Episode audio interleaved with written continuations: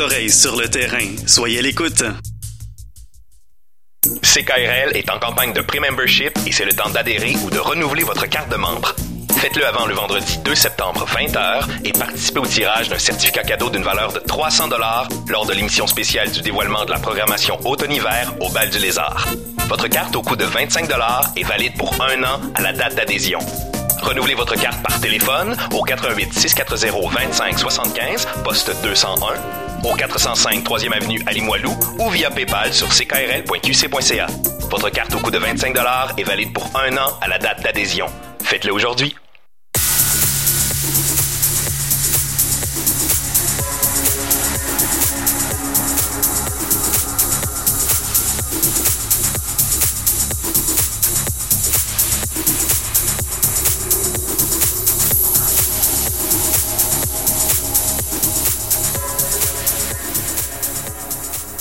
Hey, bon début de soirée, c'est Karel François Bégin qui est là avec vous pour votre émission Entraîne ta fibre. On parle d'entrepreneuriat, mais on parle d'entrepreneuriat sous diverses formes ce soir. Bonsoir, Jessica Schoner. Bonsoir. Ça va? Ben oui, super. Jessica qui a un rhume au mois de d'août. C'est comme un peu moche, là. C'est ça. On décide pas, hein? Euh, dans l'émission, on parlait de tes vacances. Probablement que tu aurais dû prolonger d'une semaine ouais, de plus. c'est ça. J'aurais dit non, c'est parce que je dors mal. Je pense que c'est ça le problème. Ah, c'est à cause du bébé. Ouais, elle bouge trop. Eh! Maudit. Elle ira dans sa chambre, mais qu'elle soit née, cet enfant-là. J'espère juste que ce sera pas pareil quand elle va arriver parce que c'est juste la nuit. Fait que ça, ça veut dire que ça va être tranquille de jour, Ouais. mais la nuit, elle arrête pas de bouger. Je sais pas s'il y a un lien entre le- les, activités du bébé dans Beden. Aucune puis, euh, idée. faire des recherches là-dessus. Euh, il nous reste pas beaucoup d'émissions en mode gougoune. Vous Non. savez, cet été, on a pris ça relax. J'ai une barbe de 8 pieds de long, puis des gougounes euh, à la mode. Mm. Euh, jugez pas mes gougounes. Pourquoi les filles me regardent en riant? C'est quoi? hein? Elles sont belles, mes gougounes. Elles sont. Puis, euh, je suis un druide. Bon. Mélanie, c'est la première fois que tu prends le micro dans l'émission, puis c'était pour me traiter de druide. OK. On t'entend pas? Ah, ben Mélanie m'a traité de druide dans mes oreilles. Et on vous parle d'entrepreneuriat sous diverses formes parce que ce soir, en fait, on reçoit José Masson, qui est euh, fondatrice de Deuil Jeunesse, qui est travailleur social et puis qui est directrice générale aussi de Deuil Jeunesse. Bonsoir, José. Bonsoir. Ça va?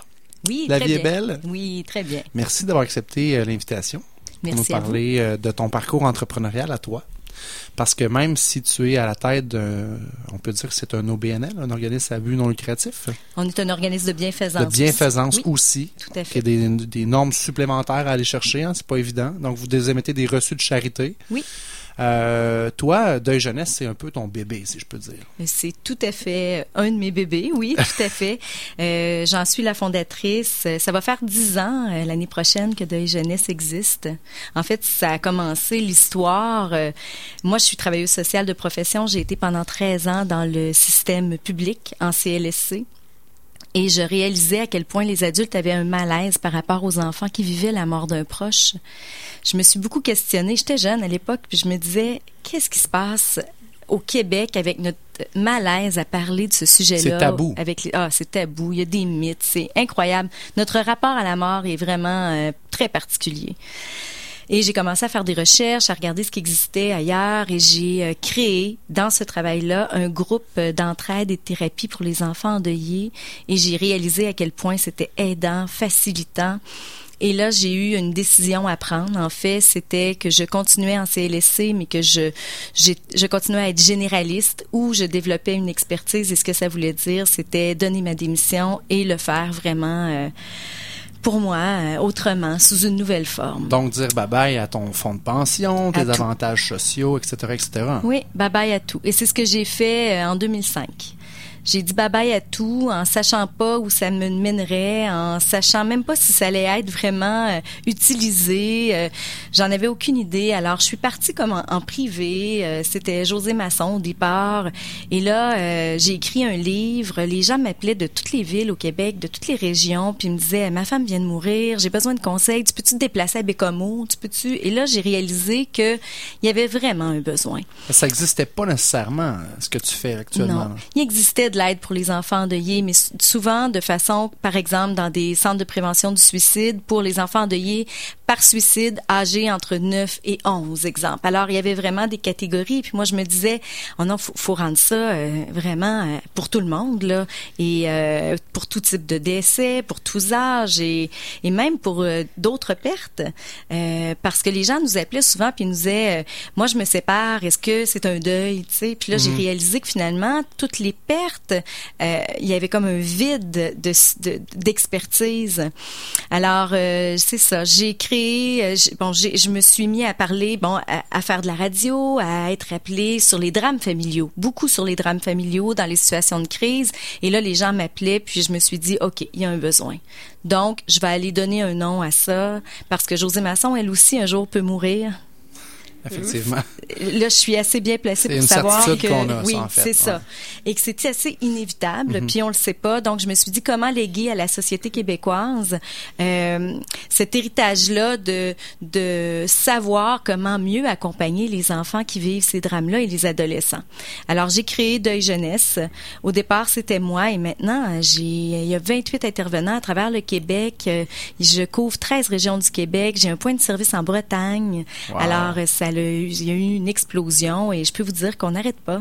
C'est incroyable, pareil. Oui. Là, on- Félicitations. Mais bravo. félicitations, Oui. José, parce que on parlait tantôt du deuil avant l'émission, mais euh, oui, c'est ça, ça n'arrête jamais. Il y a toujours des deuils, il va toujours en avoir, ça va toujours se faire comme ça. Euh, donc, ton travail est infini, mais d'un côté, il faut que tu commences par la base, puis il faut que tu penses à toi aussi là-dedans. C'est plate de ramener ça sur toi, mais tu es l'entrepreneur, tu es l'instigatrice de ce projet-là. De dire, je laisse aller mon fonds de pension, mon salaire fixe, puis tout ça, ça prend d'un du guts de le faire. Bravo de ça, mais ça prend aussi une certaine, moi je dis un brin de folie de se lancer dans le vide. Je dis toujours que j'ai été folle et je suis folle, mais passionnée. Alors euh, oui, ça a eu des impacts au niveau de la famille, ça, a- des impacts partout d'avoir décidé de faire ça parce que des vacances, euh, c'est plus si simple que ça. Euh, J'ai été longtemps sans n'en avoir jamais parce que le numéro, bon, pour des causes financières, tu sais, de jeunesse, on roule pas sur l'or, on a souvent besoin de sous, on fait beaucoup de campagnes de financement, mais Parce que t'es Ah oui. passé d'une entreprise privée, hein, quand tu dis j'ai Oui, quitté la fonction oui. publique pour démarrer José Masson Inc., c'était une entreprise privée, et là tu t'es dit non, c'est pas la bonne formule, ça prend un organisme qui est à but non lucratif.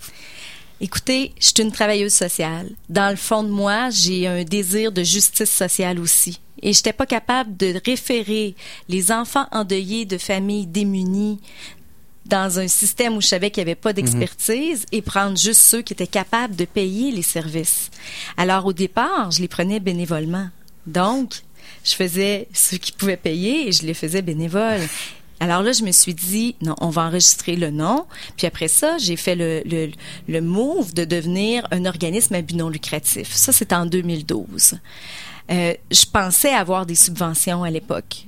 Euh, Moi, tu dis j'ai une bonne idée, il y a de la demande, Ouais. je vais aller voir les gouvernements, puis l'argent va pleuvoir. Non, non, impossible. J'ai aucune subvention. Mhm. Moi, je fonctionne avec, à chaque année, mon année financière se termine, j'ai aucune idée ce Même qui va actuellement? rentrer. Actuellement?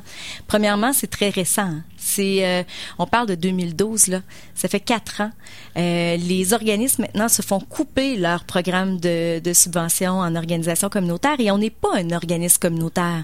On est un organisme de bienfaisance, mais on n'a pas été mis sur pied par un élan de la communauté, par des gens de la communauté. C'est une professionnelle qui a mis ça sur place et ça, ça a vraiment un impact sur les subventions Ah ouais. Au niveau des critères. La même chose avec Centraide. Euh, Centraide, on est comme reconnu comme étant un organisme d'économie sociale parce que ceux qui peuvent payer paient et ceux qui ne peuvent pas payer ne paient pas. OK. Alors, on rentre pas tout à fait dans les critères. Alors, j'ai lâché prise. Et je me suis dit, je vais trouver ça autrement. Alors, c'est au quotidien, le défi, c'est euh, de continuer à garder cette pérennité-là, puis cette vie-là, le quai de jeunesse. Surtout avec la croissance que vous avez, le nombre de points de service que vous avez, je veux dire, ça prend du, staff, là, ça prend du, des gens pour faire vivre ça. Oui. Là. Alors, on est dans la permanence, on est trois OK. à avoir un salaire. Et tous les autres travailleurs, ceux qui sont vraiment en contact direct avec la clientèle, nos intervenants, qui sont tous euh, des travailleurs sociaux, des psychoéducateurs, euh, qui sont dans un ordre professionnel, euh, sont des travailleurs autonomes. Alors, la structure, je l'appelle la structure hybride. Ouais. Euh, c'est vraiment la structure de ceux qui peuvent payer paix, ceux qui peuvent pas, on a un fonds, on va chercher des sous et moi, je dois toujours organiser ça pour que tout fonctionne. Alors, je suis partie de travailleuse sociale, je m'en suis pas rendu compte que j'étais une entrepreneur. Non, puis on doit pas dû te former là-dessus en travail social à l'école. Non. Je suis rentrée dans la vague et à un moment donné, j'ai gagné euh, jeune personnalité d'affaires de C'est l'année. là qu'on s'est croisés à la jeune chambre de commerce. Puis j'ai gagné avec plein d'entrepreneurs, vraiment, que moi, je, je considérais davantage entrepreneur que moi pour finalement prendre un recul puis me dire, hein, mais oui, j'en suis une. Je me suis pas vue aller. Et ça, ça a été un gros euh, changement parce que je me suis mis à, me voir différemment et je me suis, j'ai pris la décision de lever Deuil Jeunesse plus haut que José Masson et de dire, là maintenant, c'est capable de me survivre. Là, je peux ne pas être là et j'ai des gens qui vont toujours être capables. Et ça, ça a été un gros moment euh, dans ma prise de conscience et euh, ça m'a permis, après ça, ça m'a redonné des ailes vraiment pour continuer à, à- à voir le vent dans les voiles puis à, avoir plein de projets. Et quel pourcentage, parce que tu me parles de recherche de financement, le danger, c'est que tu deviennes un peu prisonnière de ça, que tu dois faire tellement de ça que tu peux plus te consacrer à ta passion? Est-ce que tu le vis comme ça, toi, au quotidien? Euh, je le vis comme un stress. Euh, c'est un défi quotidien. Euh, mais je suis très... Chaque scène est calculée. Je, je sais où je m'en vais. On parle d'argent dans notre émission aussi. Oui, que- c'est super correct. Non, mais C'est important, l'entrepreneur qui oui. n'a pas, qui a pas une relation saine avec l'argent. Comment tu veux qu'il gère son entreprise Ouais. comme il faut? Alors, on a toutes sortes de possibilités. Premièrement, on a les gens qui sont capables de, de défrayer les services, ça, ça c'est sûr. Euh, ensuite, on a des dons d'organismes. Il y a des organismes qui nous font des dons. On a du membership. On a des gens qui louent des locaux chez nous. On a toutes sortes de façons d'aller chercher de l'argent pour être capable de dire, en allant un petit peu partout, on est capable de... Boucler le budget. oui, tout à fait. Euh, alors, on a fait des grosses campagnes de financement quand même. On a fait un cocktail là euh, récemment. Euh, on a eu 44 000 dollars. Tu sais, ça a l'air de rien pour des grandes entreprises, mais pour une, un organisme comme Deuil Jeunesse, c'est énorme. Ah oui. Ça permet pour plusieurs mois de pas se casser la tête pour nos familles démunies, parce que souvent nos activités de financement vont directement pour les enfants de- qui sont issus de familles démunies qui ne pourraient pas se payer euh, de l'aide spécialisée. Vous aidez combien d'enfants actuellement par année? Ah, Et écoutez, de famille, là? on fait, je vais, je vais plutôt euh, te donner un chiffre, euh, François. Nous, à chaque jour, on fait l'équivalent de neuf interventions différentes sur 365 jours. Ça ressemble à ça. Incroyable. Alors, euh, ça peut être des interventions, sais, vraiment directes, de suivi, mais on a énormément euh, d'appels téléphoniques de partout. De là, vous êtes référencé. J'imagine que les, les services professionnels vous connaissent, puis euh, le téléphone doit, doit sonner en masse. là. Ça sonne, ça sonne. Euh, des CPE, les hôpitaux, les centres jeunesse, euh, euh, des pharmaciens, euh, c'est de partout des écoles. euh, euh, ça sonne direct parce que les gens vont voir le site, de par mon livre, de par mes présences dans les médias, peu importe, ça sonne de partout, là, vraiment. Donne-nous un exemple, parce que ça, ça m'avait marqué quand je t'ai entendu parler la première fois. Tu dis souvent la mort, oui, c'est tabou, puis je fais le parallèle avec l'argent, là, c'est tabou aussi dans les deux cas, mais souvent, on est tellement maladroit quand on parle de mort. Tu disais, ben, les parents, des fois, on, on sait pas trop comment l'adresser. On va dire, ben, grand-maman, elle, nous regarde d'en haut, elle est au paradis, puis est avec nous, là, présent, elle est là, mais tu on, est on est maladroit. Tout à fait. Ça, ça a des impacts, ça. Ça, sur les jeunes, ça a des impacts. En fait, je dis toujours que notre travail à Deuil Jeunesse, souvent, c'est de, de rapiécer hein, les, les maladresses d'amour. En fait, c'est de parce que c'est parce qu'on les aime qu'on sait pas quoi leur dire. Si on n'aimait pas nos enfants, on leur dirait euh, grand-papa il est mort, puis Il ça s'arrête là. pas, puis ça finit là. Euh, C'est parce qu'on les aime, qu'on va vouloir les protéger. Mal, malheureusement, la le désir de protection fait l'effet inverse. Alors, on est maladroit parce que on dit pas la vérité. On fait des mensonges à nos enfants. Euh, on va embellir la réalité. On va même leur rendre souvent la mort plus belle que la vie. Inquiète-toi pas, maman est maintenant sur un nuage, il y a plein de fleurs. Elle est bien. Elle, elle est bien, elle a plus mal, elle nous regarde. Fait que là, la petite fille qui s'ennuie de maman, euh, le jour où elle s'en ennuie vraiment, elle va se dire, je vais aller revoir maman sur son nuage, tu sais, elle doit s'ennuyer de moi. Et là, on a des enfants qui vont faire des tentatives de suicide. Ça va jusque-là. Oh mon Dieu. Alors, tu sais, la mort, si on la rendait à- pour s'aider, là, faudrait être dans la simplicité à l'état pur, c'est-à-dire, maman, elle est morte. La première chose, c'est son corps a arrêté de fonctionner. Elle reviendra plus jouer au soccer, tu sais. Et après ça, on peut aller déposer des croyances. On peut les dire, mais en tant que croyance, ça va aider nos jeunes à dire, OK, tu sais, papa, il pense qu'elle la regarde, mais moi, j'ai le droit de dire que je l'aime puis que c'est assez. Tu sais, alors ça va donner une latitude. Mais au Québec, parce qu'on a tant de misère à parler de la mort, je dis au Québec, en France, c'est la même affaire, on a tellement de misère à parler de la mort qu'on va tout de suite dire, grand-maman est morte, mais elle est au ciel. Mais elle nous regarde et on omet de parler, tu sais, de, de cet état-là qui est ne plus vivre. Ça, ça a des conséquences très, très importantes. On peut-tu rêver, euh, je sais pas comment tu vois la- l'avenir de, de Deuil Jeunesse, mais on peut-tu rêver que ça devrait être naturel que quand on vit un drame comme ça, la carte soleil couvre une consultation chez vous? C'est quelque chose auquel tu penses? Ah, j'aimerais ça. J'aimerais ça que ça l'aide de soi. Euh, oui, j'y rêve. euh, Parce que les professionnels, je veux pas dénigrer leur travail dans les hôpitaux puis tout ça, mais à un moment donné, quand tu es généraliste puis que tu fais de tout, tu peux pas être bon dans tout. Tu peux pas connaître le deuil comme vous autres, comme la spécialité que vous en avez fait. Tu en as croisé des familles, t'en as... tout ça te donne le droit de t'appeler une experte aujourd'hui. Je, je rêve premièrement que ce soit connu vraiment parce que on fait pas tant de publicité. Hein. Alors oui, à Québec, parce que le siège social à Québec est très connu, euh, on a des appels des professionnels régulièrement. Mais à travers le Québec, c'est plus, c'est pas si simple que ça. Alors je rêve tout d'abord qu'il y ait un réflexe comme euh, idée suicidaire, centre de prévention du suicide, Ah ouais. enfants endeuillés ou vivant des pertes, deuil jeunesse. Ouais. Ça, j'y rêve vraiment. Puis j'ai vu un grand changement, puis je pense que je vais réussir à l'atteindre. J'ose croire, OK? Avant quand de tu as une idée dans la tête, habituellement, Ah, d'habitude, euh, j'allais pas d'un pied, hein? parlons Euh, de la maison. Oui. Parce que ça, ça a été un coup extraordinaire que vous avez réussi à accomplir. Est-ce que c'était un rêve pour toi de dire un jour, on aura un- une maison, on aura un endroit où est-ce qu'on pourra accueillir nos familles? Je me rappelle en 1998 quand j'ai rencontré mes premiers jeunes endeuillés. Là, en fait, je les avais rassemblés ensemble. Ils étaient 36 âgés entre 4 ans et 14 ans. Puis je leur avais demandé, c'est quoi vivre la mort d'un parent? Dites-nous, qu'est-ce que les adultes ont fait tout croche? Tu sais, moi, je suis partie d'eux pour créer ça.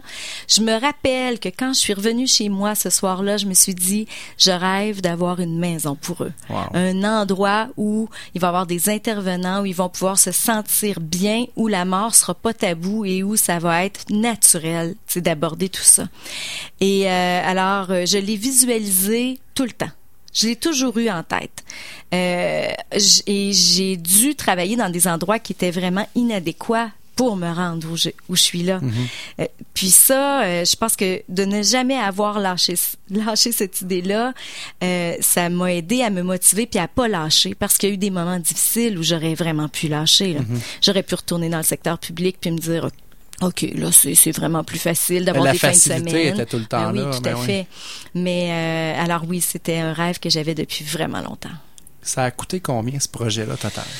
Ben en fait, euh, nous on a fait parce que ça coûte encore parce que cette maison-là n'a pas été payée en entier. On a réussi par une campagne de sociofinancement par la ruche Oui.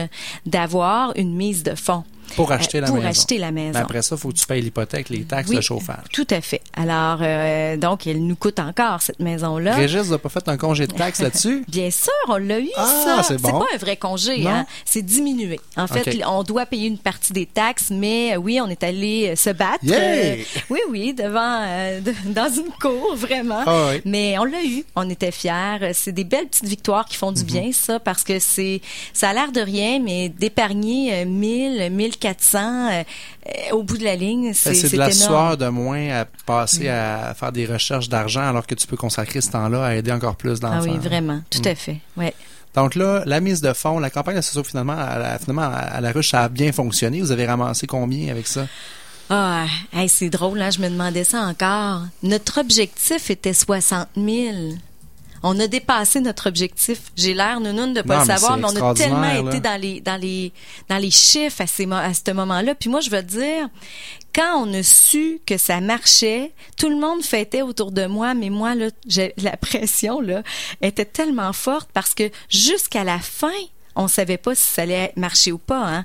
on la manquait encore minute, ouais. 1000 dollars deux jours avant. Et nous, on avait organisé un spectacle au Capitole, puis les artistes étaient en attente, stand-by, si on allait le faire ou pas. Hey, C'était vraiment quelque chose, là. Alors que quand tout le monde célébrait puis était content, moi, là, ça a fait... là, ça a comme monté, le stress, ça a été vraiment quelque chose. Mais si on n'avait pas eu ça, on n'aurait jamais eu la maison. Ben en oui. toute honnêteté, ça, ça aurait pas, j'aurais pas été capable. Alors, ça a été euh, une campagne euh, euh, difficile parce que un grand objectif, on voulait y arriver, on a eu des gens généreux, euh, la population a été, ça a été magnifique. Pour les, les auditeurs qui savent pas nécessairement comment ça marche à la ruche, mais comme c'est du financement euh, participatif, la société peut bider, mettre de l'argent là-dessus, mais si tu atteins pas 100 il n'y a pas une scène qui s'en vient C'est ça, exactement. Donc c'est tout faut- ou rien. C'est tout ou rien.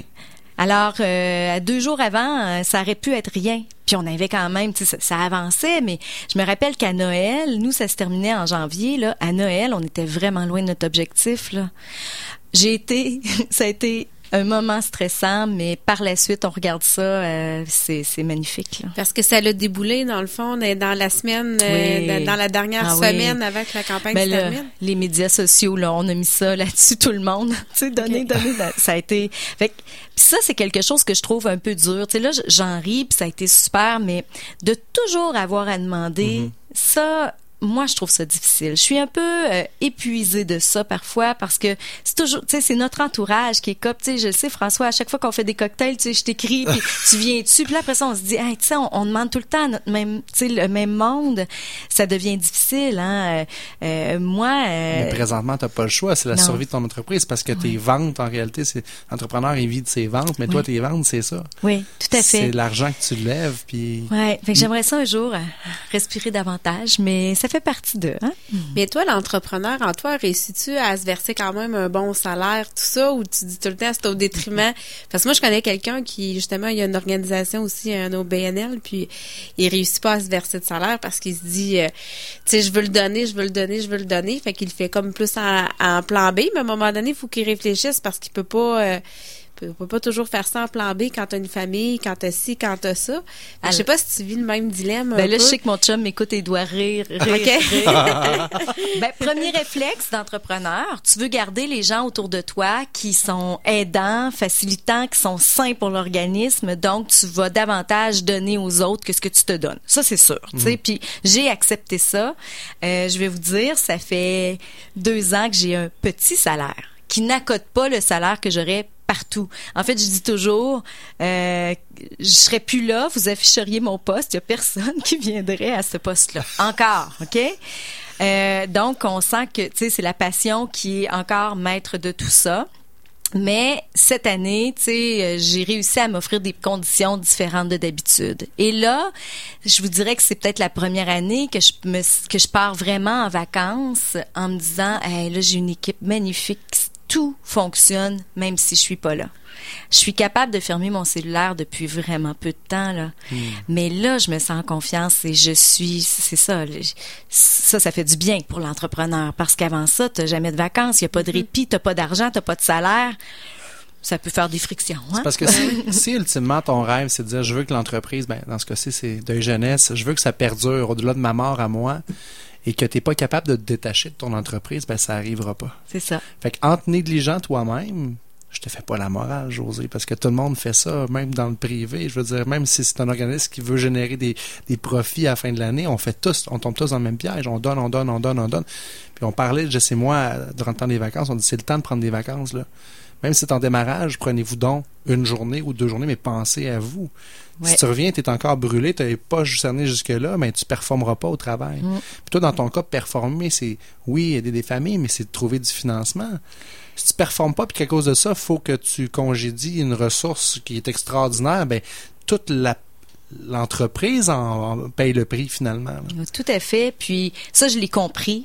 Euh, vraiment, je le saisis beaucoup mieux maintenant. Même si euh, des gens de mon entourage vous te diraient, euh, vous diraient, euh, non, vraiment, elle l'a pas compris. Moi, je l'ai compris. Ouais. Je vois des différences, mais c'est sûr que c'est pas à la perfection, mais Ça pas arrive grave. pas du jour au lendemain. Mais tu sais, les chapeaux qu'on porte en tant qu'entrepreneur, c'est euh, oui, euh, je dois assurer la, la, la, la pérennité financière, mais je dois, j'assure la formation, le coaching, les conférences. euh, c'est moi qui gère, tu sais, les, tous les points de service.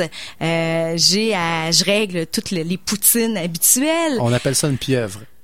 Oui. T'as huit mains, Vraiment. tu, Ah oui, j'en ai 24, mais euh, j'ai appris à apprécier ces mains-là parce que j'ai du monde autour de moi qui m'aide. Mhm. Et ça, de pouvoir faire grandir l'organisme, puis d'avoir maintenant des gens, puis d'avoir une permanence qui est là autour de Ouais, moi, euh, ça, ça a été le changement radical dans ma vie. Là. Ça a fait du bien. Ça Oui. a permis aussi de souffler et de dire, ben là, regarde, je suis entre bonnes mains. C'est pas nécessairement que ce que j'aime, je souhaiterais. On, on s'entend que tu souhaiterais te On est un trois pour qui- 12, puis Ouais, on pourrait ça. avoir Exact. beaucoup plus de conditions, oui. Mais c'est pas grave. On voit l'avancement. En fait, je vois d'où je suis partie jusque-là. La seule chose que je peux dire, c'est wow et d'avoir un regard sur le futur positif. Mhm. Parce que je me serais pas attendue à ça, même si j'en rêvais. En fait, j'ai toujours pensé que c'était une utopie puis que ça arriverait jamais, vraiment, tu sais. Euh, euh, fait que quand je vois ça, moi, je, je suis pas, je lâche pas, là, pas du tout. Je, je sais que ça peut être positif et encore beau devant, là. Tantôt, tu as parlé, tu as écrit un livre. C'est quoi le titre euh, du livre? T'as-tu fait éditer? C'est un livre qui est disponible? Oui, euh, tout à fait. C'est aux éditions Logiques. C'est mort, mais pas dans mon cœur. Alors, c'est vraiment, euh, je vous dirais que c'est très complet. Les gens euh, vont retrouver comment annoncer, euh, c'est quoi les séquelles, c'est quoi les besoins. C'est vraiment très, très, très complet. C'est un livre qui a déjà six ans. Euh, il faisait suite déjà à un livre que j'avais écrit en 2006, mais qui, dont, bon, je- qui était terminé, qui était backorder. Alors, euh, maintenant, euh, j'ai ce livre-là. Là. Oui. OK. On, on va mettre le lien sur Bon, on va page. partager ça définitivement. Euh, José, comment tu vois les prochaines années? Euh, Tu nous as parlé de la Bretagne. Est-ce que tu es à la conquête du monde? Parce qu'il y a tant à faire. Tu sais, tu l'as fait au Québec, mais il y a probablement beaucoup de pays qui... Je pense que l'expertise que tu as développée est unique dans le monde, en fait. hein? Ouais, le, le regard sur le deuil, je suis très éloignée de ce qu'on parle souvent des étapes de deuil. Moi, je suis vraiment pour voir le deuil de façon très unique. Chaque individu est unique, il va vivre le deuil d'une façon. Alors, euh, oui, on a une approche très très particulière. Euh, ben, le Luxembourg m'a invité l'année dernière. Je suis allée en Suisse avant. J'écris pour des, euh, des revues scientifiques suisses. Et euh, oui, la Bretagne, on a un point de service là-bas, mais j'y retourne en octobre. On va aller développer euh, une autre partie. Oui, je souhaite. Je fais pas de demande, hein, ça vient à moi. Euh, là, je vais aller dans le nord du Québec. Ça aussi, c'est quelque chose qui est important pour moi. Euh, je considère que notre approche par rapport au deuil a une influence beaucoup sur euh, euh, le- les suicides et les désirs des gens de mourir. Euh, J'espère aller faire la différence chez eux, d'aller les aider à, à, à rendre la mort différente dans l'approche pour que nos jeunes n'aient pas ce désir-là. Tout- d'abord quand ça va pas là. Euh, alors je souhaite aller faire une différence là-bas. Euh, oui, j'aimerais ça qu'on soit à la qu'on- soit demandé partout, mais tout d'abord, euh, je voudrais qu'au Québec on ait une, euh, une relation avec la mort beaucoup plus euh, facile, avec les pertes et surtout avec nos enfants qui méritent qu'on les respecte au point de leur dire les choses vraies, simples. Euh, ils nous en sont tellement reconnaissants. Si vous saviez la reconnaissance que ces jeunes-là ont euh, à Deuil Jeunesse pour leurs intervenants par rapport à moi, euh, c'est magnifique. Ils font des dessins souvent, tu les partages, hein, c'est de toute beauté. Ah. Des hein. dessins, euh, ils nous reviennent, ils viennent faire des travaux sur Deuil Jeunesse, cinq ans, six ans plus tard. Euh, euh, on a une étudiante d'été qui est une, une jeune de Deuil Jeunesse qui vient passer l'été avec nous, nous aider. On a fait la course Deuil Jeunesse récemment. J'ai un jeune que j'avais vu, eh, ça fait des années qu'il est venu faire la course avec ses amis, avec sa famille, en disant, tu sais, ça a changé ma vie, ça a changé mon approche. L'approche par rapport à la mort change celle par rapport à la vie. Sûrement. Alors, euh, ça, c'est le plus beau cadeau euh, du monde. Honnêtement, euh, oui, j'en suis très fière. Félicitations, José Masson, pour euh, ces belles années-là derrière toi. Je t'en souhaite encore tout plein. Continue à faire la différence Merci. dans la vie des gens. La société a besoin de plus de gens comme toi. Mm. Puis euh, j'espère que tu vas trouver euh, un jour sur ton chemin quelqu'un ou quelque chose qui va te permettre de pouvoir te concentrer à 100% sur aider, faire la différence et pas avoir à te soucier de l'argent. Mm. Et moi, j'invite nos auditeurs à liker ta page Facebook. On va la partager. Puis quand on te voit, puis quand on reçoit tes courriels, ben, à répondre, puis à donner un petit 20, un petit 2, un petit 10. Il n'y a pas de petit montant, mais à toutes les fois, ça fait la différence d'aider vraiment les gens. Oui, merci. José Masson de De Jeunesse, merci, Merci. beaucoup. Bonne continuité. Puis nous, on prend une courte pause et au retour, on vous revient pour la deuxième portion de l'émission. À tantôt. Le Bal du Lézard est fier d'encourager les talents d'ici et vous présente cette soirée.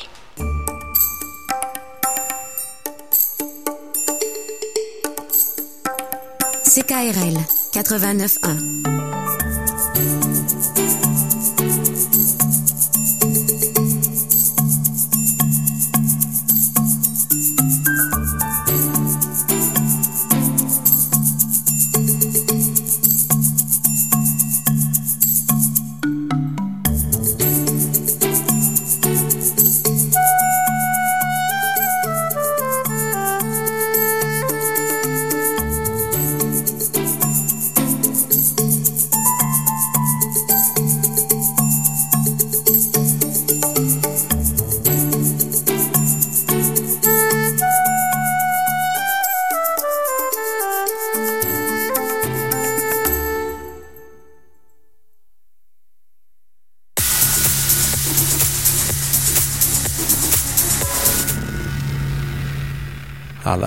Bienvenue. Oh, mon Dieu, ma voix est suave. François Bégin qui est toujours avec vous, avec Pour aller Jessica. avec ta barbe, c'est pour ça. Ah, je- ouais, c'est ça. Mélanie qui m'a traité de druide tantôt. Ça va, me- ça va, Mélanie, merci. Euh, wow. Merci, José Masson. Quelle belle entrevue. Hey, c'est, euh, c'est, c'est, c'est, faut être passionné hein, pour réussir à, à bâtir tout ça, puis la reconnaissance, puis euh, c'est pas évident hein, de, de, de, de bâtir un rêve, puis finalement, euh, Non. avec tous les défis, les gens des fois ont des défis de l'insécurité financière, de l'insécurité. Elle, elle a toujours le choix d'aller travailler, puis de, En fait, le, le- elle doit toujours avoir une petite voix en arrière qui dit Hey, là, il y a quelque chose de plus facile, là. Tu peux, tu fais-toi pas ça dur de même. Il y a de quoi de plus facile que tu peux faire, là, tu sais. Mm. Mais elle continue dans son, dans son chemin. Mais euh, regarde, la passion est là. euh, Elle fait, elle réalise son rêve à tous les jours de pouvoir aider ces gens-là. Puis, euh, Hmm, c'est, une belle mission. wow, parce que c'est ça. Elle, elle aurait pu, en fait, je, je, je vais finir la parenthèse là-dessus, mais prendre la facilité de dire, euh, ben, ça va être plus payant de le faire au privé, tu sais. Mais c'est pas l'argent qui l'a guidé, c'est d'autres choses euh, Mm. de plus grand encore. C'est, euh, Bravo. oui. On reçoit maintenant Mélissa Robitaille de Pinceau et Poussineau. Bonjour Mélissa. Allô, Bienvenue à l'émission. merci, merci de me recevoir. Mélissa, tu es une artiste, Oui, tu es une entrepreneur, une femme Aussi. entrepreneur, une mompreneur. une mompreneur, oui. On va en parler de ça ensemble. Parle-nous un peu de, de ton entreprise d'abord, puis après ça, on parlera de toi. Puis qu'est-ce que c'est Pinceau et Poussineau? Ben, Pinceau et Poussineau, c'est une entreprise de services créatifs que j'offre pour l'instant, pour l'instant seul. Mais euh, à la base, c'est des services créatifs pour offrir aux parents puis aux éducateurs en garderie des objets décoratifs qui sont pour stimuler visuellement les enfants. Donc, c'est des, euh, c'est des outils pédagogiques, éducatifs, mais qui sont aussi vraiment à la base décoratifs. Parce que souvent, genre, je créais des choses, puis les parents me disaient, oui, mais tu sais, je veux pas mettre ça dans mon salon, là, le- le- l'apprentissage des, euh, des règlements de la maison et tout ça, tu sais, moi, mon salon, il est beau, il est propre, euh, j'aime pas ça. fait que maintenant, j'ai, j'ai vraiment voulu assimiler le côté vraiment décoration à l'éducation. Fait que dans ce temps-là, quand ça plaît aux parents, ben ils le mettent encore plus à la vue, puis à ce moment-là, ben les enfants sont encore plus stimulés. T'as tellement raison. Souvent, c'est que quand c'est éducatif, c'est vraiment lettre. Là. Exactement. On fait le lien. Exactement, tu sais, avec ce qu'on trouve dans les magasins, tu sais, c'est souvent vraiment porté soit sur la décoration, soit sur l'éducation. Ouais. Fait que j'ai essayé d'assimiler les deux, Ah, wow. autant pour les parents que pour les garderies. Toi, tu as les deux côtés de ton cerveau assez allumés. Hein? Tu une artiste, mais tu es aussi structuré. Oui, ben exactement. J'avais mis le côté artiste pendant longtemps de côté pour euh, développer Ouais. l'autre côté. Comment tu as fait ça? Ben, j'ai toujours voulu. euh, depuis que je suis toute petite, je dessine partout euh, sur les murs. Tu demanderais, Ça, tu à, dedans de demanderais à ma mère. Sur les murs? oui, oui, oui. Est-ce que ça partait ou ça partait pas? Ça partait pas. Ah, ok, c'est ça. Mais c'est ça, j'ai toujours été artiste. Ça a toujours été inné puis une passion. Sauf que j'avais peur de, de de pas aller nulle part dans la vie euh, oui. côté artistique. Mais c'est pas évident, hein, quand on arrive, euh, même, euh, tu sais, nous, on regarde en tant que parents, là, notre enfant dirait, moi, je vais être musicien, là, on dirait, OK, euh, Non, c'est c'est sûr pas que tu vas pas facile. être comptable à la place? Ouais. Mais on n'encourage pas ça parce mais- qu'on se dit, il y a tellement de monde qui crève de faim. On c'est pense à ça. On, on veut, on veut pas qu'ils Il y a- veut pas qu'ils il vivent y a la même tellement chose. de talents, mais Mm. qui sont pas connus. C'est C'est c'est ça. tellement, il y a tellement peu qui percent. Fait que Mm. moi, j'avais peur d'être. euh, Mais dans quand on dit ça à nos enfants, on- on n'est pas méchant, mais on- d'un autre côté, on n'encourage pas ça non plus. C'est parce que on veut pas qu'il, comme tu dis, on veut pas qu'il meure de faim non plus là. Tu sais, puis moi, je me souviens d'une conversation que j'avais avec mon père. Puis ah, t'es sûr que tu veux pas faire d'autres choses Et puis euh, Tu sais, t'as 20 ans, puis ton père t'a dit, qu'est-ce que tu vas faire quand tu vas être grande, là? Non, c'est ça, c'est- exactement. puis euh, finalement, ben, euh, en pensant à tout ça, mais ne, riant, ne reniant pas trop trop mes origines non plus, je suis allée étudier en design de présentation. J'avais étudié premièrement en sciences humaines pour devenir prof, puis euh, j'adorais les enfants justement, puis euh, ça a pas été long que je fais non non non non ça marche pas, je suis pas à ma place. fait que j'ai au lieu d'aller directement dans les arts, je suis allée en design de présentation ou présentation visuelle. Fait que ça c'est vraiment dans le but de de vendre un produit, un service, un sauf que c'est très très technique, mais il y a quand même un côté artistique, un côté très créatif. Fait que je trouvais que ça mariait bien les deux, puis ça venait à mon côté plus conventionnel, structuré et tout et tout. Mais vendre euh, via le- des plateformes web ou Non, vendre... mettons de la présentation, là, comme une vitrine, oui, des pré- choses oui, comme exactement, ça. ouais. exactement. On est formé à faire euh, des vitrines, à faire des décors de musée, des décors de théâtre. euh, Est-ce que vous Euh, calculez votre talent en fonction du nombre de coups de langue dans vitrine? Plus il y a de lèche vitrine, non, c'est une joke. Un plat. ah, euh, Mélanie est je dirais ça à mes professeurs. Peut-être qu'effectivement, ça pourrait, ça pourrait être une, euh, une option. On a ça un son de tambour qui fait Turuchi, tourne une semelle? Mais non. Euh, je vais vais promettre des bonnes jokes d'ici la fin Ah, il n'y a pas de problème, je te fais confiance. Puis donc, euh, ça l'a dû aussi rendre tes parents très contents. je ne sais pas à quel point Ben oui, parce que c'était quand même technique. Ouais, Fait qu'on voyait qu'il y avait des débouchés, mais quand même pas tant que ça. Sauf que c'était déjà un peu plus euh, concret que juste euh, je m'en vais en art je plastique. euh, ouais. ouais, c'est ça. Je veux être une artiste puis vendre des toiles. là. Tu sais ça, peut-être qu'il y aurait moins apprécié, malgré qu'il m'aurait sûrement encouragé, mais quand même. Fait que suite à cette euh, formation-là, j'ai travaillé pendant dix ans comme designer justement. Fait que ça avait très bien marché. euh, puis euh, je me suis placée très très vite. T'étais-tu à ton compte? Non, pas du tout. J'étais dans une. euh, Ça s'appelle. Ben maintenant, c'est GES. À la base, quand j'étais employée, c'est PE Poitras. Oui. Une compagnie d'exposition qu'on dessert. euh, on desservait Expo Québec. Il y a aussi beaucoup euh, d'expositions euh, commerciales comme euh, le salon de l'auto, le salon. euh, mon Dieu, ça fait, fait juste un an que je suis plus là. J'ai tout oublié. Ah, c'est bon signe. Vraiment beaucoup de beaucoup de grosses expositions à Québec puis on c'est nous autres aussi qui faisaient toutes les kiosques personnalisés à l'intérieur des expositions. Donc moi je faisais un petit peu des deux, les plans d'aménagement des salons, mais je faisais surtout du kiosque personnalisé, c'est vraiment là qui était ma force, vraiment dans le côté créatif. Puis l'appel de partir à ton compte, ça servait comment? Ça du jour au lendemain ou Pas ça te traitait dans la tête? Pas du tout, ça m'a euh, moi j'étais très bien salariée, euh, tu sais euh, bien euh, dans mes pantoufles et tout ça. Mais euh, petit à petit après les années, tu sais on veut plus de responsabilités, on veut plus de on veut relever des nouveaux défis puis l'entreprise où j'étais euh, de la structure d'entreprise et tout ça me, ne, ne me le permettait pas beaucoup.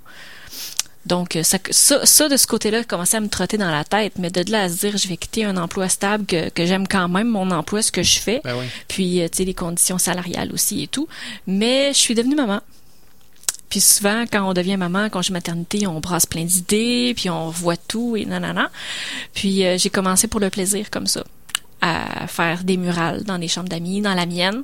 Puis petit à petit, bouche à oreille, des amis, des connaissances, ben ça fait le tour. Hop, on se fait une petite page Facebook, puis hop, ça commence à avoir encore plus d'impact, plus d'ampleur. Puis, oh mon Dieu, je commence à avoir des clientes sérieuses. Il y a beaucoup de monde qui me suit, puis ça va vite. Qu'est-ce qui se passe? Je comprends plus. Fait que tout d'un coup, il y avait peut-être une porte qui était en train de s'ouvrir. Tu te ramasses dans le jus. Oui, exactement. Là, il fallait que je prenne une décision, soit que tu continues ou soit que tu arrêtes. Mais je n'étais pas encore euh, émotionnellement prête à quitter mon emploi, donc je suis retournée. Puis euh, ça n'a pas été long, je me suis rendu compte que ça fonctionnait plus. Là. Tu sais, comme un désir ardent Oui, de, de, de Vraiment, faire là, d'autres je- choses. Exactement. Ah ouais. Là, je voyais, là, tu sais, que là, il y a ça qui se dessine, mais est-ce que tu peux en vivre? Tu peux-tu faire ça? Es-tu prête à faire ça? Puis, euh, je suis retombée enceinte. Ah, Fait que je fais, un ah, signe. oui, exactement. mon deuxième, euh, mon deuxième petit miracle. Puis euh, pendant ce congé-là, ben là, j'ai, je suis allée pousser encore plus loin euh, le, le- ma, ma, ma démarche. Je me suis renseignée un peu partout. Puis finalement, ben, à la fin de mon congé, j'ai, remis ma démission. Puis euh, j'ai décidé que je quittais pour voler de mes propres ailes. Donc, euh, je suis allée suivre une formation en lancement d'entreprise, question de me mettre un petit parachute avant de sauter dans le vide. Mhm. Je suis allée chercher les certaines bases euh, côté plus comptabilité et compagnie que je, je maîtrisais moins.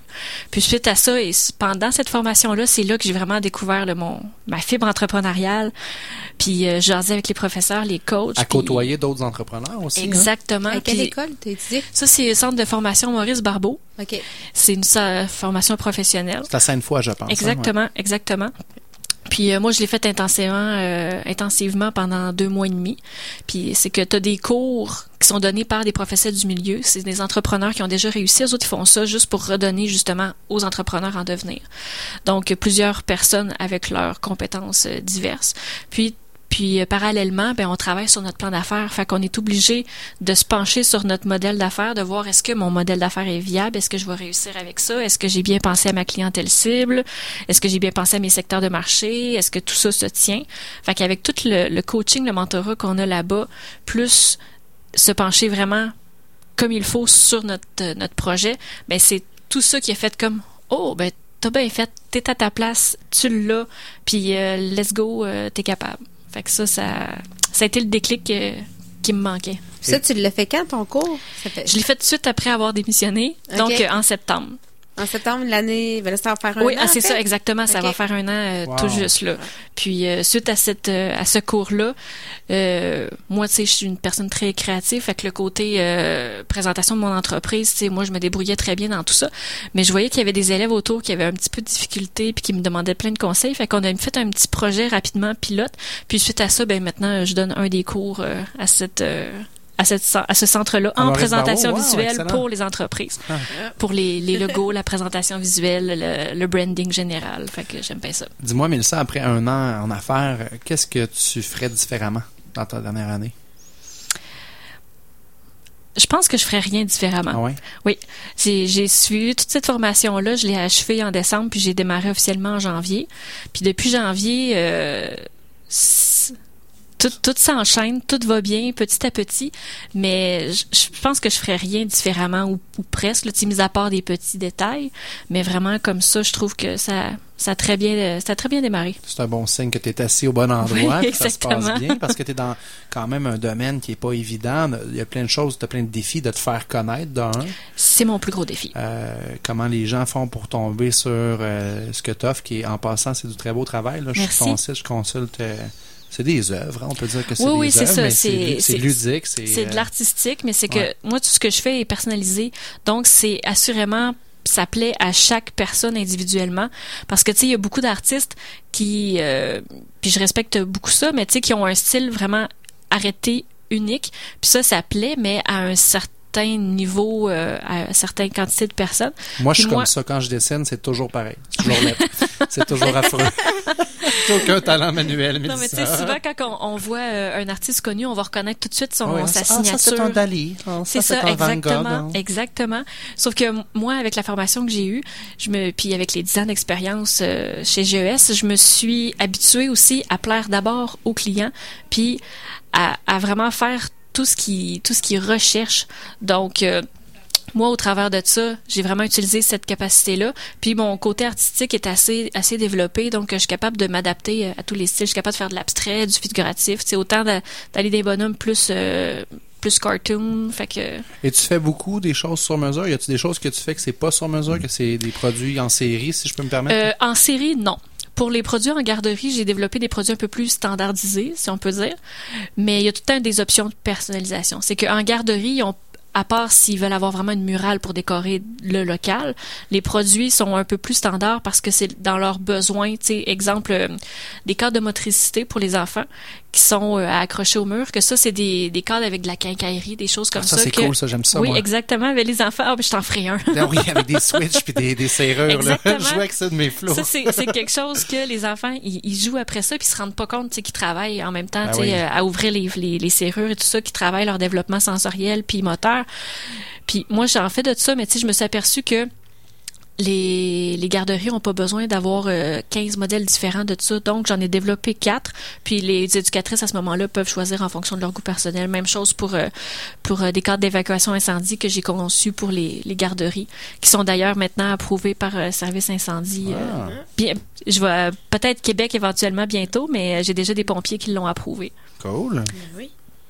Puis on l'a testé en garderie, c'est vraiment euh, c'est vraiment bien. Moi, j'ai utilisé ma, ma garderie pour utiliser pour euh, pour travailler Ben oui, plein ben de oui. choses. Fait que euh, ma, ma fille, elle avait deux ans, puis elle comprenait le plan. Comme quoi que maman regarde chaud, feu, il faut que je sorte par là. Fait que tu sais, quand à deux ans, ils comprennent un plan d'évacuation incendie, tu sais que nous autres adultes, on a de la misère à comprendre dans un édifice là. Ouais, souvent tu lis ça, puis c'est comme vraiment. euh, Exactement. c'est des plans Il est vraiment conçu euh, visuellement pour les 0-5 ans. C'est pas des, des vues en plan avec euh, des dessins. Donc euh. ça, ce, ce développement-là de ton entreprise dans un secteur euh, qui est du commercial, c'est un peu comme ça, j'imagine que tu l'as, en tout cas, c'est Oui. hein, de- des institutions.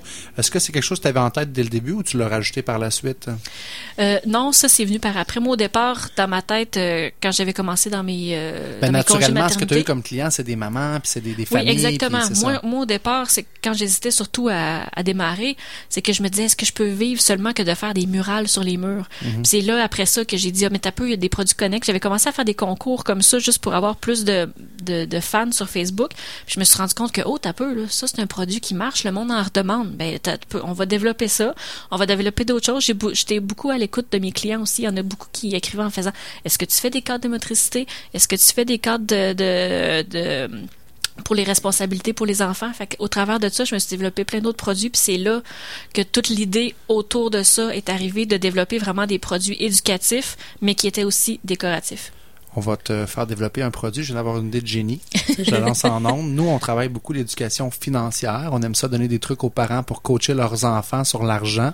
On va trouver un outil ensemble Il n'y a pas de pour problème. motiver les parents à... Moi, je dis toujours aux clients de amenez-moi vos besoins, Ouais, ouais. puis moi, je vais vous faire l'idée puis le, le cadre qui va avec. Cool, cool. Mais écoute, puis c'est- écoute, c'est le fun parce que tu as su de part, justement, faut être à l'écoute de notre clientèle en Exactement. affaires. T'as pas le Oui. choix. Si tu dis, comme tu disais tantôt, moi, je, je fais juste du Dali ou je fais juste de ça, puis t'écoutes Ouais. pas ce que tes clients disent, ben, ça se peut est, t'arrêtes d'en vendre parce que tu trouveras plus de clients pour ça. Mhm.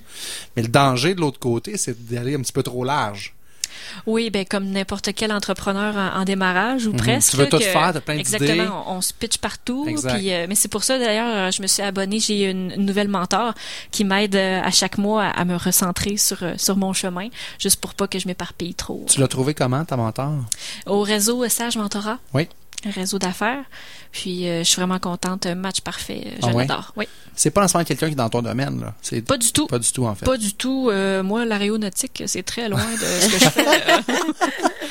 Mais le, le réseau Sage Mentorat, ils veulent d'abord faire un match de personnes. Ouais. Donc, puis étant donné que c'est c'est centré sur le sur le soi-même, sur l'entrepreneur et non pas nécessairement sur les capacités de l'entreprise, ben c'est là que le match euh, se, se fait bien. Puis toi, quand tu as décidé de te partir comme ça, là, de dire, OK, là, je, je, là, je retourne pas travailler, tout ça, ton conjoint a pris ça comment? On en a longtemps discuté. OK. C'est d'ailleurs un peu aussi pourquoi euh, je suis pas retournée nécessairement au premier congé maternité. J'étais Tu pas l'avais pas prête. convaincu? Non, non. on peut dire ça, mais tu sais, avec, avec les enfants, la famille, la Ben maison, oui. l'hypothèque, tu des responsabilités, tu lui qui est très, très rationnel, que, ce qui est pas un défaut, mais tu sais, qui regardait ça, puis qui disait, t'as peu, là, t'es-tu en train de me dire que tu vas lâcher une job où est-ce que t'as une paye à chaque semaine, que t'as des très, très bonnes assurances, tu sais, que tout est, est, parfait pour, euh, justement, pour payer l'hypothèque et tout, mais il l'a vu tout de suite quand je suis retournée là, j'ai quasiment tombée en dépression, il l'a vu tout de suite, il fait non, OK, euh, Mélissa, faut qu'on trouve une solution. Si c'est pas bon, on va on peut se- on peut tu regarder pour une job ailleurs? Est-ce qu'on regarde puis là on retombe dans le bas de l'échelle? Hmm, bon, je pense qu'il y a un créneau là-dedans. Fait que toi ça implique quoi de te démarrer en entreprise? Fait que oui, on en a discuté. Puis euh, je pense qu'il a je pense qu'il a compris au fond de lui que ça ça prenait ça pour euh, pour euh, me faire pousser les ailes pour m'accomplir. Ouais, juste en te regardant, ça, ça devait le... ça devait le calmer, de dire, ben, finalement, c'est la bonne décision. Elle a tellement l'air heureuse là-dedans Ouais. que... Ben, il y avait beaucoup de gens qui me poussaient à démarrer aussi autour. T'as eu disant, ça? Ah ouais? Oui, oui, tu sais, regarde, regarde, Mélissa, regarde le talent que t'as, puis tu sais, puis t'as de la drive. Je pense qu'il y a juste toi qui te vois pas entrepreneur, Mélissa, tu vas-y. Ah, wow. ouais, ouais, moi, bien entouré parce que ça, c'est rare qu'on entend ça. Souvent, c'est le contraire. Tu vas entendre du monde, t'es sûr, tu vas faire ça, tu vas te planter, des petites voix négatives, tu sais. Ben, quand j'ai annoncé officiellement que je quittais mon emploi pour faire ça, tu sais, j'ai quand même eu, tu sais, comme dans ma famille proche, pas des, pas des personnes qui ont fait, hein, t'es, t'es sûr, mais juste Ouais. un, Ah oui? Ah bon? Ah, OK. Mais là, tu vas faire quoi exactement? Tu vas peinturer? Même pas. mais, tu sais, mais sinon, le monde, il y avait vraiment confiance en mon talent, puis en disant, tu sais, t'es une personne responsable, tu vas y arriver, puis, puis en- quand j'étais dans mes congés maternité, je faisais pas de publicité, puis j'avais un minimum de clientèle. Fait que, tu sais, je me suis dit, puis c'est ce que je disais à mon conjoint pour le convaincre, que je peux pas croire que si je me force pas, puis que je fais de la publicité, que j'aurai pas des gens qui vont qui vont adhérer à mes produits puis à, mon entreprise. Là, je fais rien, puis j'ai du monde qui qui veulent. Fait que à un moment donné, il faut, la porte était là, il fallait juste avoir le courage de la prendre. Bravo de l'avoir fait. Oui, Ben merci. C'est pas, c'est pas toujours évident, des fois, justement, avec, euh, en plus, tu viens d'avoir ton deuxième enfant. Oui, ils sont encore jeunes quand Ben, même. c'est ça, Ils là, ont sont deux et pas quatre vieux. ans. Oh. Ben, c'est ça, là, tu peux, tu veux pas, tu veux être capable de payer tes choses, tout ça, puis Mhm. dire, euh, je fais mon saut là. Puis, Ouais, ben c'est pour ça que le, le conjoint euh, dans ces cas-là est très très important par son support, autant euh, moral que monétaire aussi. Là, une entreprise en démarrage, ça peut pas. euh, Ben, J'allais dire, oui, il y a l'argent, mais d'un autre côté, il y a l'équilibre aussi. Euh, Je Oui. sais pas au niveau temps, qu'est-ce que tu peux mettre comme heure à peu près par semaine dans ton Ben, là, entreprise? là? nous autres, à la base, quand je suis partie là-dedans, c'était aussi pour avoir des horaires plus faciles, puis euh, pouvoir euh, bien avoir une vie de famille. Parce que moi, moi, j'étais prête à tout quitter puis à devenir maman à la maison le temps que les enfants aient jusqu'à la maternelle, parce que j'adore mes enfants puis j'adore passer du temps avec eux. Mais je me suis rendu compte que ça me prenait un petit quelque chose de plus pour me dépasser. Mhm. Donc, je suis partie de l'entreprise, mais c'était pour avoir des horaires variables, puis que je puisse euh, que je puisse arranger à ma façon. Oui, je travaille beaucoup. Quand les enfants sont couchés, je retourne Ben, c'est travailler. ça. Souvent, les gens, ils ça. font le lien, ils disent horaire variable égale je travaillerai pas beaucoup. Non, non. Non, pas du tout. Je Horaire travaille variable beaucoup. égale tu travailles fort, beaucoup, Exact. mais aux heures qui te plaisent. Exactement. Sauf que je vais partir les, les enfants à la garderie à 8h30, 9h. Ce qui fait que j'ai du temps avec eux autres le matin. J'y rush pas tout le temps à dire, bon, là, tu manges ton bol de céréales, dépêche, on va être en retard au travail. Puis, euh, moi, mon chum, il travaille de soir. OK. Donc, travailler à la maison, ça nous permet de se voir quand même un minimum. Mhm. Je prends mon heure de dîner avec lui, tu sais, euh, je fais mes petites tâches des fois euh, un petit peu au travers, fait qu'on se voit, tu sais, puis je dis pas, euh, tu rentres pas dans mon bureau, tu sais, il vient quand même me parler un peu. Oui, il y a des fois où est-ce que je suis obligée de le ramener à l'ordre, comme quoi que non, non, je travaille, je peux pas aller écouter un film avec toi. Mais quand même, c'est surtout quand on a des périodes comme ça de vacances que là, tu sais, lui, il a de la misère à faire la différence entre le, le, le travail, la maison et tout ça, mais il s'en vient pas pire quand même. Parce que quand tu te déplaces, là, pour les peintures euh, murales, tout ça, là, si c'est en garderie, j'imagine, tu travailles plus de soir. Quand c'est les semaine, garderies, effectivement, c'est les soirs et fins de semaine. fermé. Donc, euh, dans ce temps-là, on- le conjoint, ben c'est ça, il, il s'occupe des enfants, mais tu sais, il est content de les voir. Puis c'est la fin de semaine, tu sais, fait que c'est c'est correct là. Mais j'essaie de pas les garderies, euh, j'essaie de pas en prendre trop de fin de semaine de suite, justement, OK. Parce que mes enfants sont quand même la priorité. Puis dans ce temps-là, euh, quand j'en fais euh, à domicile, ben ça se fait les, les journées de semaine, donc quand ils sont à la garderie. Fait que si je vois qu'un contrat va me prendre plus de temps, je vais l'échelonner sur euh, sur plusieurs jours, au lieu de le faire une journée puis de dire que ok, je vais porter les enfants euh, à 7 heures, puis euh, ma mère est obligée d'aller les chercher puis de les garder jusqu'à 10 heures le soir. Ben dans ce temps-là, j'aime mieux. euh, ben là, sont, sont, sont chez grand-maman en ce moment, là, Ah. mais quand même. ben oui. Comment tu vois, Mélissa, le, le futur de ton entreprise? Est-ce que tu te vois sortir un- du rôle du travailleur autonome pour essayer de développer des produits pour en faire euh, une entreprise qui n'aura pas besoin de toi? Parce qu'en même temps, tu peux pas dire j'embauche quelqu'un d'autre. C'est ton savoir-faire à toi. C'est ton talent que tu mets sur les murs de tes clients. Euh, oui, sauf que je suis consciente que je suis pas la seule personne qui a du talent, par exemple. Donc, moi, ce que je vois à moyen long terme, c'est que j'ai une équipe avec moi de designers, donc qui pourrait euh, que je pourrais, comment je peux dire ça, euh, utiliser chacun leur force. Donc, on a des contrats qui arrivent, puis euh, on a une chambre que, ok, ça c'est totalement abstrait. Ben, c'est qui la meilleure là-dedans? C'est Rebecca. C'est qui la meilleure pour faire des, des personnages, euh, bon, pas Walt Disney parce que je, je fais pas de copie, mais je veux, tu sais, dans le style de, de petits bonhommes euh, comme ça. Ben, ça va être une autre personne. Fait que moi, éventuellement, oui, je voudrais je, je vais toujours garder quand même euh, un- le petit côté artistique, mais je voudrais me dégager de ça dans quelques années pour avoir vraiment une équipe qui va faire ça, qui va rouler au travers puis qu'il y ait euh, vraiment un autre département qui soit dans les côtés plus standardisés pour avoir quelque chose de... J'aime pas ça dire en série parce que c'est quand même euh, un peu comme du travail d'artisan, là. Fait que, euh, c'est quelques éditions, mais je voudrais vraiment avoir euh, une équipe solide et tout ça. Qui, qui dit si ça serait peut-être plus dans quelques années, peut-être cinq ans. Et qui dit si dans dans dix ans, ben, il y aurait pas encore justement des, des collections qui seront ouvertes, donc quelque chose de beaucoup plus en série, donc peut-être d'autres succursales ailleurs. Là, là. Ah, Là, on laisse aller l'imagination. Oui, c'est ça. Tu sais, tant, tant qu'à rêver, on va le faire Ben, comme il il faut faut. rêver, c'est important, On, ça nous on m'a déjà dit, euh, c'est- je me souviens pas c'est qui qui avait dit ça, mais comme quoi que si on, on, on a rêvé autant viser la lune, si on se plante, on va être dans les étoiles au moins. Ben oui. Fait que, C'est au bon. C'était. Walt Disney, non? Walt je- Disney? Je sais pas, non, pas Non, il me semble que non. Je m'en souviendrai. Sur Walt Disney. Mais moi, j'aimerais ça que tu nous reviennes. Juste tantôt, euh, François a parlé des mompreneurs. Oui. Oui. Parce que dans le fond, j'avais jamais vu ce, terme-là. Puis j'ai, quand t'as envoyé, euh, dans le fond, le lien vers, t'as eu un article dans le journal. euh, Oui, le soleil, oui. Ma première semaine de, Ben de, oui. de, de démarrage, Wow. j'étais vraiment contente. Ça tombait juste à point. Ça tombait du ciel, ça, ou euh, il y a du travail de Une coulisses? connaissance, Wow. euh, une connaissance qui, qui est allée parler de moi à cette journaliste-là. Wow. Michel Laferrière. Puis euh, là, cette semaine-là, ben, elle était en manque de sujets. Elle est allée voir dans ses dans sa banque, puis elle est tombée sur, sur ça. Elle est allée voir, puis elle a fait mon Dieu, c'est bien beau. Fait qu'on a jasé un petit peu. Puis quand elle, elle a tu sais, moi je suis une personne passionnée, puis ça ça paraît. Fait que quand elle m'a entendu deux trois minutes au téléphone, elle fait viens, on va faire une entrevue. Puis là, rendu là, amène-moi des photos, puis tout ça. Puis quoi, tu démarres cette semaine? Ah ben là, on va faire en sorte que ça soit publié cette semaine, pas la semaine prochaine. Fait que ça, j'étais vraiment contente. Wow. Puis ça, c'est elle a attiré une clientèle auquel j'y pensais pas nécessairement, les grands-mamans, celles qui veulent offrir des cadeaux pour les mamans Ah. qui sont enceintes. Donc, tu sais, un autre créneau qui s'est réveillé.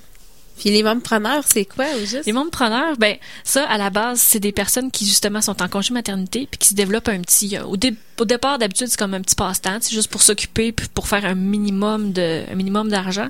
Souvent, c'est des personnes qui vont faire euh, des vêtements, des cache-couches, des euh, des petits bijoux pour les mamans ou même pour les sus, des choses comme ça. Puis qui vont éventuellement vont faire ça soit de temps plein fort jusqu'à euh, pas temps plein temps fait voyons temps, Temps partiel. partiel, pardon, temps partiel euh, fort jusqu'à temps plein, mais qui font ça pour concilier une vie de famille. Fait que souvent, c'est des personnes qui vont avoir leur petite entreprise, mais à la maison. Donc, le ph- phénomène mompreneur, moi, j'ai connu ça avec, euh, il y en a beaucoup qui sont sur euh, les banques de Etsy. Donc, c'est vraiment des personnes qui vont, qui fait ça à la maison, puis tu sais, qui qui veulent pas nécessairement avoir des débouchés de je vais me partir 50 succursales puis que ça va se vendre partout international et tout là ils veulent faire ça puis c'est souvent des petits produits qui sont faits à la main et avec amour Wow. Mélissa Robitaille, merci beaucoup de ta Merci. participation à l'émission. merci Euh, je te souhaite bon succès pour euh, la suite de tes euh, entreprises. Pinceau et Poussineau, j'aime beaucoup Oui. euh, ton site, ton logo, c'est vibrant, il y a des couleurs, c'est très attrayant. On invite les gens à aller visiter euh, ton site. On va mettre le lien sur notre page Facebook. Et bon succès pour les prochaines années. merci beaucoup Alors, c'est le moment de la fin de notre émission qui tire Ben à sa oui. fin. Je vais vous parler, euh, avant qu'on vous quitte, de la campagne Pré-Membership qui est en cours présentement. Et tu te demandes sûrement, Jessica, mais pourquoi devenir membre? Ben oui, pourquoi Ben devenir voilà. membre? Ben, on peut soutenir la plus ancienne radio communautaire francophone au monde. On peut soutenir la relève artistique euh, de toutes les scènes, démontrer votre attachement à une radio différente et indépendante et profiter de rabais chez différents marchands de la région de Québec. Et en plus, vous courez la chance de gagner un prix de participation d'une valeur de 300 dollars. Le prix, euh, en fait, le tirage aura lieu à 19h50 lors de la soirée de lancement au bal du Lézard le 2 septembre prochain. Et le tirage est réservé aux membres ayant adhéré avant le vendredi 2 septembre. Donc, faites vite. Et comment devenir membre? C'est sûrement la question que tu te poses en ce moment. Ben oui. Comment, hein? Comment on devient membre? Ben oui, c'est pas hein? Ben, euh, fait- c'est facile, Jessica. Ben On peut téléphoner au 418-640-2575 poste 201 ou en personne sur les heures de bureau 405 3e avenue et par euh, le site euh, PayPal sécurisé au ckrl.qc.ca et c'est disponible au coût de 25 et c'est valide pour un an. Donc, on vous invite à devenir membre. Faites comme moi. Je suis membre. Moi, je suis pas encore, là. Jessica. Que je le devienne. Come on. Ben. Sécurité, sécurité. hey, bonne semaine, c'est Karel. C'était le fun de vous parler encore ce soir. La semaine prochaine, on vous revient pour notre avant-dernière émission euh, en mode Gougoune d'été. Et après, on va recommencer en la case euh, régulière à partir du 6 septembre, Plus le sérieux. matin de 9 à 10. Plus sérieux, formule renouvelée. On a Oui. brainstormé ça tantôt euh, sur la terrasse de la brûlerie Limoilou. C'était très agréable. Bonne semaine, c'est Karel. Merci d'être là avec nous. Puis on se reparle la semaine prochaine. Bonne Bye. semaine.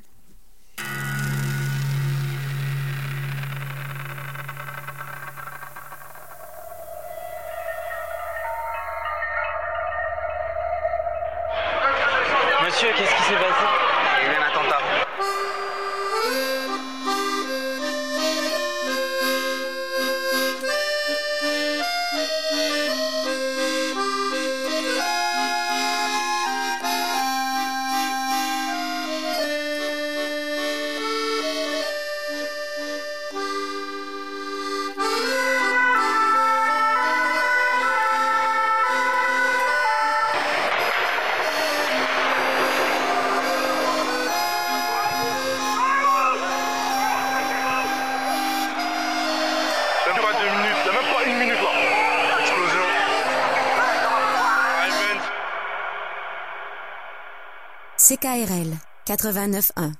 Le Bal du Lézard est fier d'encourager les talents d'ici et vous présente cette soirée. Vous avez une carte de membre de CKRL?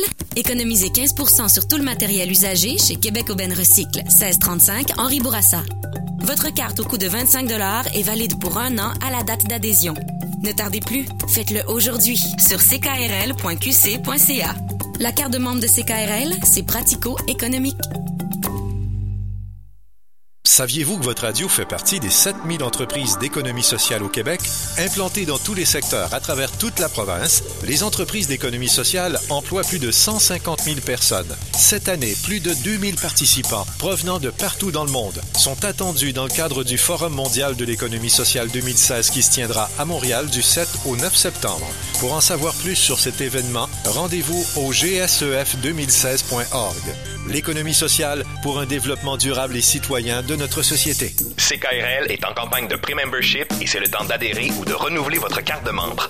Faites-le avant le vendredi 2 septembre 20h et participez au tirage d'un certificat cadeau d'une valeur de 300 dollars lors de l'émission spéciale du dévoilement de la programmation automne-hiver au Bal du Lézard. Votre carte au coût de 25 dollars est valide pour un an à la date d'adhésion. Renouvelez votre carte par téléphone au 88 640 25 75 poste 201 au 405 3e avenue à ou via PayPal sur ckrl.qc.ca. Votre carte au coût de 25 est valide pour un an à la date d'adhésion. Faites-le aujourd'hui. En nous, ne manquez pas au cinéma Le Clap La Haute Société, L'Escadron Suicide, Florence Foster Jenkins dès le 12 août, Les Innocentes dès le 19 août et Nitro Roche dès le 31 août. De plus, voyez les classiques du cinéma avec le film de Red Shoes. Pour la période estivale, le club offre le cinéma à 7 en tout temps pour les étudiants. Pour obtenir les détails et l'horaire des films, rendez-vous au club.ca. Cet épisode de E égale RG2 est une présentation des industries Dormez-vous, les fabricants des gaz OX2Z et Z4. Avec le gaz OX2Z et Z4, une pof et puis paf. Consultez votre médecin, le gaz Z4 peut réveiller au contact de l'eau.